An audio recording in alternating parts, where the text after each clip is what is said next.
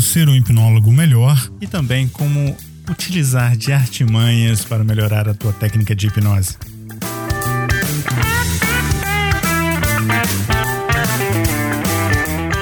Você ouve agora HipnoCast, o podcast da hipnose. A apresentação, Fábio Carvalho.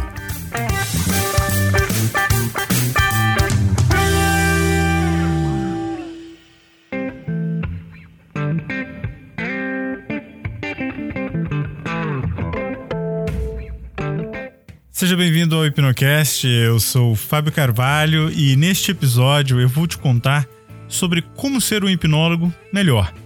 E vou falar também de três truques, ou melhor, artimanhas, que poderá ajudar a melhorar ainda mais na sua técnica de hipnose.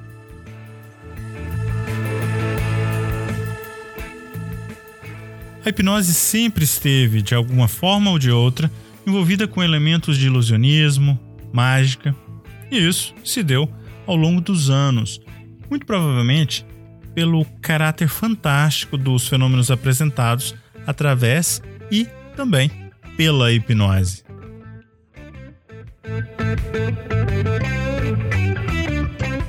Sempre foi prática comum do uso da hipnose por parte de mágicos, ilusionistas e também de várias pessoas que ocupavam o palco ou o circo, ou mesmo aqueles que faziam apresentações de mágica e ilusionismo, seja na rua, seja em ambientes de entretenimento. Enfim, ao longo dos anos, essa imagem foi reforçada através do, da televisão, do cinema e de livros. A intenção de um mágico, de um ilusionista, normalmente, utilizando a hipnose, é justamente com a ideia de criar uma, uma áurea de controle, uma ideia de controle e transmitir essa imagem de que ele tem poder sobre o espectador, poder sobre a pessoa hipnotizada. Mas, longe de querer explorar essa linha contigo hoje, eu vou abordar um assunto que está em um dos capítulos do meu livro Reflexões de um Hipnólogo: Hipnose e Mudanças Positivas.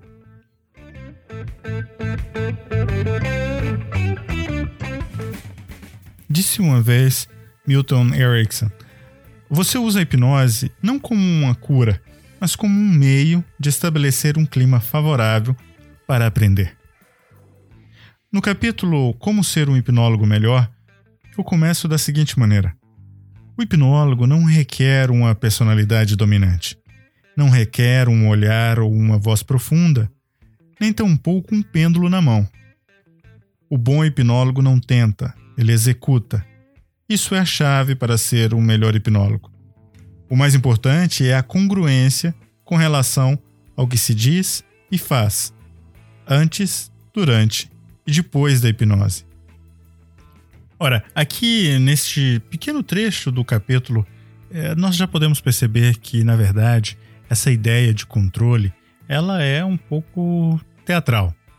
Justamente pelo seguinte: não há necessidade, e você, profissional que faz uso da hipnose desde uma perspectiva, talvez, de hipnose aplicada num contexto terapêutico, clínico, provavelmente isso não é novidade para você. Você entende que a linguagem, a comunicação e a maneira que você utiliza a hipnose, ela fatalmente, ela se difere um pouco daquela, daquele estereótipo criado e que eu mencionei anteriormente, principalmente utilizado por mágicos e ilusionistas. Mas a questão principal é o seguinte: nós sabemos que também é importante manter um tom de voz que seja congruente, principalmente com aquilo que você está falando. E que aquilo que se fala também precisa ter congruência com o tom de voz que é adotado, com o tom de voz que é utilizado pelo hipnólogo, pelo hipnotizador. Assim como o comportamento, a postura corporal, tudo mais que normalmente é utilizado num contexto que nós chamamos até é, para criar o rapport, né? A empatia, a relação com o indivíduo.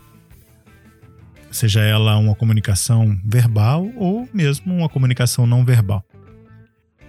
Em um processo de hipnose também é normal que existam protocolos. Cada protocolo vai ter a sua eficácia, a maneira com que você aplica o protocolo vai depender do contexto onde a hipnose é aplicada.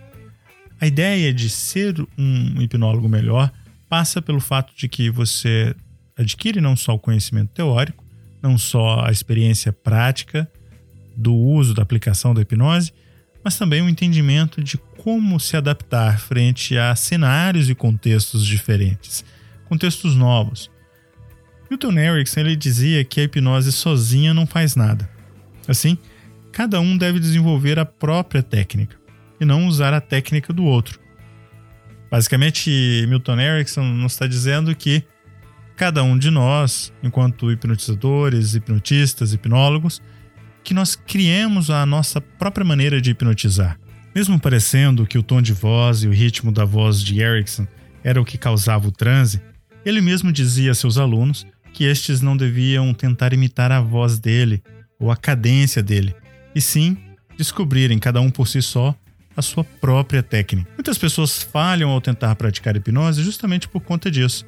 Tentam imitar alguém, seja aquele instrutor com quem estudou ou mesmo alguma outra referência no mundo da hipnose.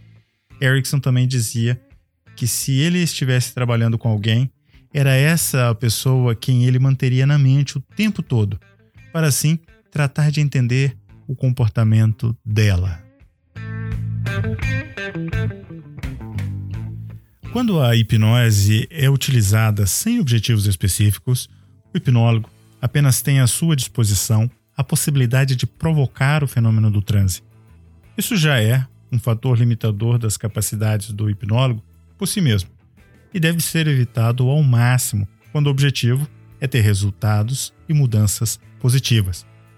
Ao determinar o que é esperado com a hipnose, o hipnólogo também pode verificar e reavaliar o pensamento, as ideias do hipnotizado, as suas crenças e assim por diante. Isso facilita ao hipnólogo evitar responder e atuar de forma apenas emocional ou pelas próprias convicções, crenças, frente a uma situação que requer análise muito mais crítica. A ideia de que as nossas ações, as reações que nós temos, são resultado de um processo lógico, isso é equivocado. Isso pode ser observado com o fato de que muitas vezes nós precisamos de comprovação dos outros para dar crédito ao nosso próprio pensamento e processo mental.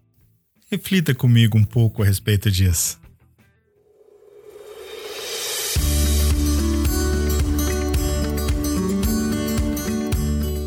Olha só, Melvin Powers é o autor de um livro chamado Um Guia Prático para a Autohipnose. Nesse livro, ele diz que o fato é que as sugestões influenciam nossos pensamentos muito mais que a lógica. Nesse sentido, como ser um hipnólogo melhor?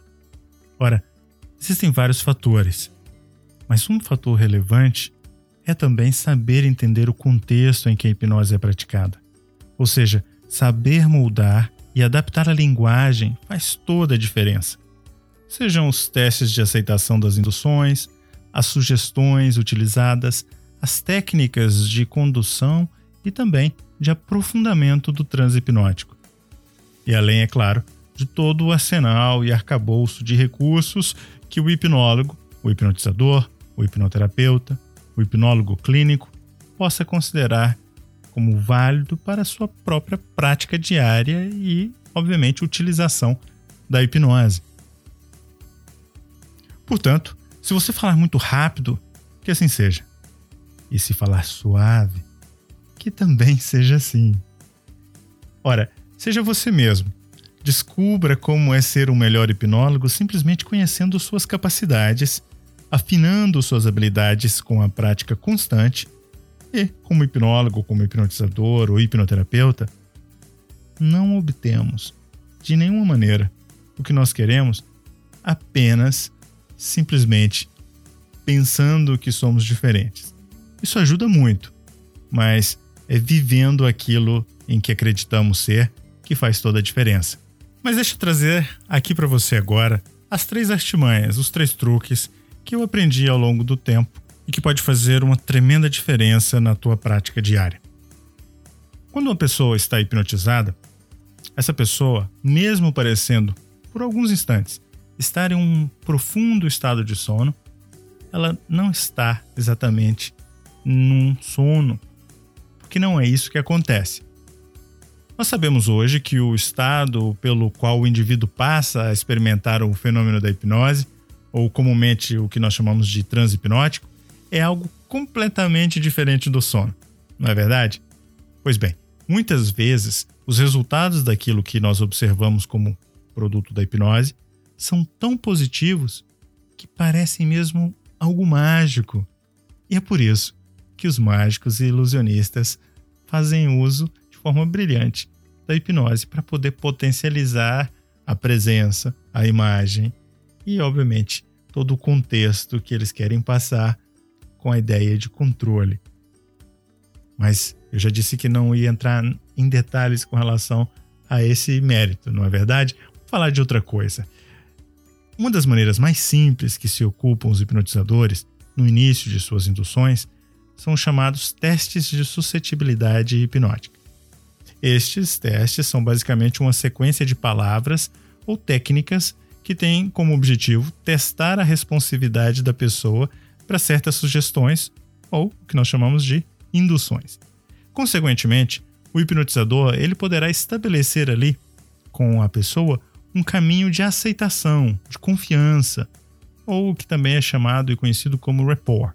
Todos esses testes são típicos e eles fazem parte do ritual da hipnose. Ao longo dos anos de estudos e práticas da hipnose, eu pude acumular uma dezena de artimanhas e truques que tanto facilitam como também potencializam os resultados com a hipnose. Eu vou compartilhar com você hoje três deles. O primeiro eu vou chamar de ilusão versus alucinação.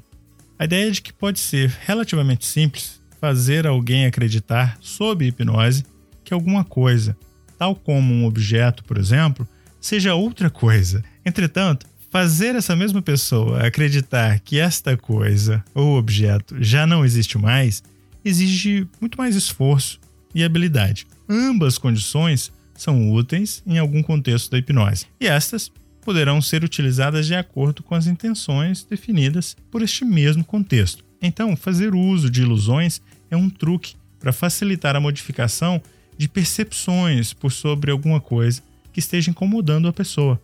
Ao invés de alucinar, você cria uma ilusão através da hipnose. A segunda artimanha é a combinação de técnicas. Quando nós combinamos mais de uma técnica de hipnose, as chances de conseguir melhores e mais amplos resultados são muito maiores. Existem dezenas de técnicas de hipnose que foram desenvolvidas e aplicadas pelo mundo afora. Talvez você mesmo tenha desenvolvido algum protocolo, alguma técnica específica para aquilo que você faz. Então, a ideia é observar e reunir as técnicas mais adequadas para o contexto que você aplicará a hipnose, porque isso vai fazer toda a diferença, quando a intenção é a produção do fenômeno da hipnose e, consequentemente, em provocar resultados positivos. Combinar técnicas de induções e sugestões é um truque para potencializar a efetividade da hipnose e funciona sempre.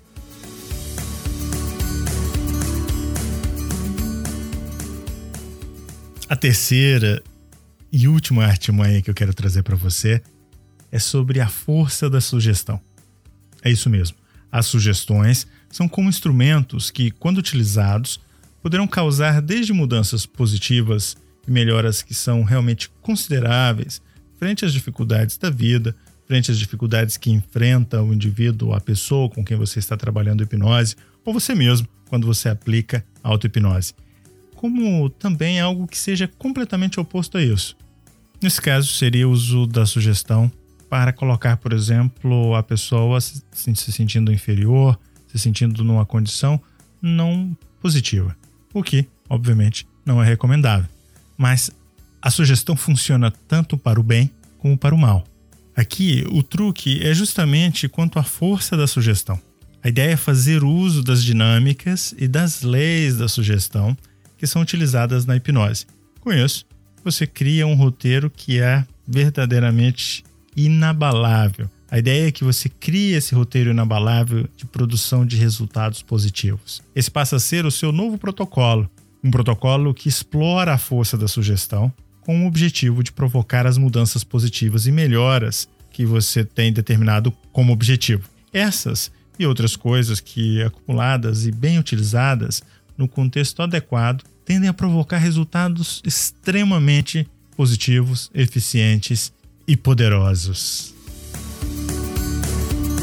Muito bem, eu espero que você tenha gostado deste episódio. Compartilhe com seus amigos e nas redes sociais. E se você quiser saber muito mais a respeito de hipnose, visita agora mesmo o site do HipnoCast, w w w ponto hipnocast ponto com ponto b r, e lá encontre muito mais episódios com convidados especiais e textos elaborados para você. Um grande abraço. Você ouviu HipnoCast, o podcast da hipnose. A apresentação: Fábio Carvalho.